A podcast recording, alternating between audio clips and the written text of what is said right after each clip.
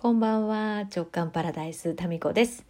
えー今直感パラダイス夏祭りといたしましてですね夜8時から毎日7夜連続ライブをやっておりまして今日が3日目でした。明日は4日目ですね。でちょうどですね8時から8時半の間ぐらいに夫が帰ってくる率が高くて、えー初日昨日で今日はですねライブ配信が終わって5分後ぐらいに帰ってきました。あとちょいでしたねあとちょい。なんかみんなあの「よしは?」みたいなコメントいただきましてね本当ありがとうございます。気にしていただきまして。えー、っとまあ次男もですね寝まして。はい。やっと私の時間ですよ。いや夏休み早朝かもう子供が寝た後か。この時間だけですね静かな時間は。本当にねさっきもライブでお話ししてましたけど今日もいろいろありました。でね子供といえば面白いことが一つあって朝ね子供が起きてきた時になんか大きくなってるなって思うんですよ毎朝ね。で実際にね測ってみると前の晩よりですね1センチか2センチぐらい伸びてるんですよ。そして夜寝る時にね測ったらまた縮んでるんですよ。すごくない？なんか朝背が高くて夜ね縮んでんですよ。それを繰り返しながら伸びていくんですね。で特にね夏がその伸び率縮み率っていうのが大きいような気がするんですよね。でこれ発見したのはね最初長男の時に発見したの長男がまだね2年生とか1年生とかだったかな。あのちょうどね冷蔵庫の一番メインの扉が開くところに頭がこうぶつかるかぶつからないかぐらいの時ってあるじゃないですか身長がこう伸びていく段階でね。でちょうどもうギリギリだったんですよね。でも朝はねぶつかるんですよ。で夜はぶつからないっていうところからあれ？朝と夜って子供って身長違うんじゃない？ってなってですねそこから測ってみるとやっぱりね違ったんですね。で長男もそうだったんですけど次男も次男の方がこう伸び縮み率が結構大きいかなって思って是非小学生のお子さんがいらっしゃるお宅で試してみてください。朝の方が子供は背が高い。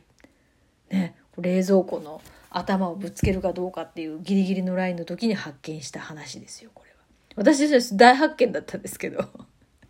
あんまりこう話聞かないですよねそういう話ね。はい、まあそういう発見もですね時間がたっぷりある夏ならではかなと思います。さて今日はですね今からこう読もうかなと思ってる本がまあ今までも何十回も読んだあのいつもお話に出てる「心の力の秘密」という本なんですよ。これは私が10代の頃に出会ってですね引き寄せのもう真髄がここに書いてあるんですよ。だからまあ今ね引き寄せの本とかいっぱいありますけどもそういうのがまだ引き寄せとかいう言葉がまだないそんな言葉は聞かない時代に出会った本でいっぱい赤ペンが引いてあるんですけどこの中でねここむっちゃ肝やんって思ったところをちょっとねご紹介しますね。えー成功者たちは自分たちのあらゆる必要を満たすのに不可視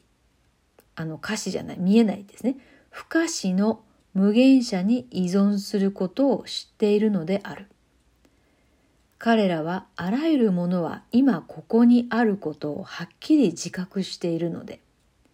意のままに資金人材を集めて機械と必要状況を売ることができるのであるしかも時には全く思いもよらぬ筋から集めることができるのであるこれですよこれ私今まで何回も読んだけどここをですね注目してはなかったんですよね。というか分からなかったんですよ。なんか何回も読む読むたんびにあこれってこういうこと言ってるんだっていう発見が未だにあるんですね。でここの一文ってすごい深いことを言っていてまあ深いけどシンプル。これね成功者たちは自分たちのあらゆる必要を満たすために不可視の無限者に依存することを知っているのである。これってつまりはですね直感に依存することを知っているのであるというふうに言い換えることもできる。まあ、つまりはですねこう、まあ、無限の英知の領域ここが不可視の無限者無限っていう言葉を使ってますよね。見えない無限の何者かということですよ。に依存することを知っているのである。でこの依存ここのまあだから95%以上の見えない領域無限の英知と私は言ってますけれどもこの不可視の無限者そういう言い方をしてますね。ここ何回も読んだのに私ここ不可視の無限者っていう言葉スルーしてましたね。えー、でその、えーと、見えない領域からのこう依存見えない領域に依存するっていうことはそこからの、えー、何何らかのメッセージとして直感っていうのを利用するってことですよね。で彼らはあらゆるものは今ここにあることをはっきり自覚しているのでだから、えー、全てのものは今ここにあるどこかっていうとその見えない領域にあるんですよ。で見えない領域っていうのは今そこら辺にあるんですよ。ゼロポイントフィールドってやつですね。ゼロポイントフィールドはどこにあるかっていうともうもうこここの辺の空間にあるわけですよ。ですね。ですねって、はいって感じかもしれませんけど、そうなんです。今ここに全てがあるってことをはっきり自覚。まあだから、あの、過去、現在、未来とかっていうこの3次元の思考を超えて、ゼロポイントフィールドっていうところはもう9次元とかって言われてますから、この過去も現在も未来も全部が折りたたまれた何かしらがですね、目の前にあるってことをまあ自覚しているのでと。まあ私の解釈ですけどね、そういうふうに言ってんじゃないかな。だから意のままに資金人材を集めて機会と必要状況を売ることができるのである。まあ、この機会はチャンスの方ですね。何何かする機会ですね。お金も人もタイミングその機会も必要な状況全部そこにその入ってる今ここにあるゼロポイントフィールドに入っててそれを必要な時に手に入れることができるのである。しかも時には全く思いもよらぬ筋から集めることができるのである。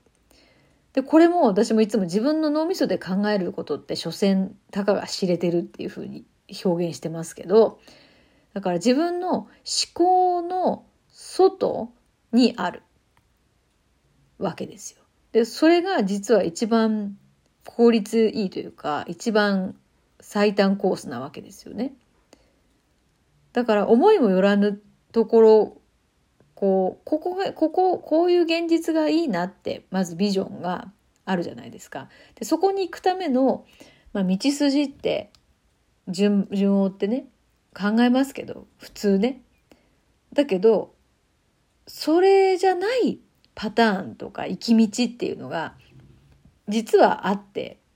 でそこからの、えー、なんかメッセージがですね直感っていう形で来るわけですよね。だからそこの、えー、ひらめきとか「ん？こっちかな?」みたいなそういうのを大事にしていくとそこはですね、えー、なんかワープできる道だったりするんですよね。うん、でこっからが面白いのよ。そして彼らはこのように考えるのである。この世には根本的にはたった一つの実質があるのみである。万物はその基礎となる一定のパターンに従ってエネルギーが具体的に形を表したものなのである。これよこれ。だから JK 塾で今言っている、まあ、私たちの本質っていうのは結局ねなんか煙みたいなものだったり、まあ、光だったりとか何かこううごめく何かなんか実体がないものなんですよね。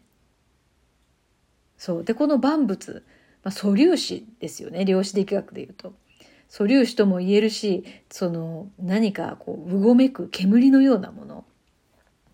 万物はその基礎となる一定のパターンに従ってエネルギーが具体的に形を表したものである。だから万物、すべてのものは、その、まあ、煙がですね、こう、そのある容器に入って、まあ、私は側と煙とかってよくね、言いますけど、なんかこう側、形の中に入って、えー、形になっているものであって、えー、その中身としては全部同じ量子力学でいうと素粒子。でまあ私がポッとふらひらめいたあのひひらえ？ひらめいた感覚でいうと煙と側。だから全部中に煙が入ってるみたいなもんで、まあ、同じなわけです。でつながってて影響し合ってるっていうそれがここに書いてあるんじゃんって思いました。だからねやっぱなん今読んでもね発見がありますね。なんかこうやってね時々もう何回も読み返してるんですね。久しぶりにこの心の力の秘密をちょっとご紹介してみました。まあ、これをね全部解説するのって本当に私も分かってないところまだまだあるんで難しいんですけどねここ、えー、本をお持ちの方は94ページです。あでも私のはこれ古いバージョンだからページ数が違うかもしれないな。えっ、ー、とね項目はね想像力の目覚めっていうところの中の物質だけでは安心は得られぬっていうこのサブタイトルがついているところの、えー、94ページ私の本ではねですですです。え、この本ってなんでさそんなに有名にならなかったんだろうこんなに本当のことが書いてあるのに。ね、まあ、たまたま出会った私は超ラッキーでした。ここに書いてあることをずっとやってきて、えー、でもできてないところもあるかも、あると思う。まだ理解がだってそこまでね、えー、まだ今読んでも発見がありますから。ということでした。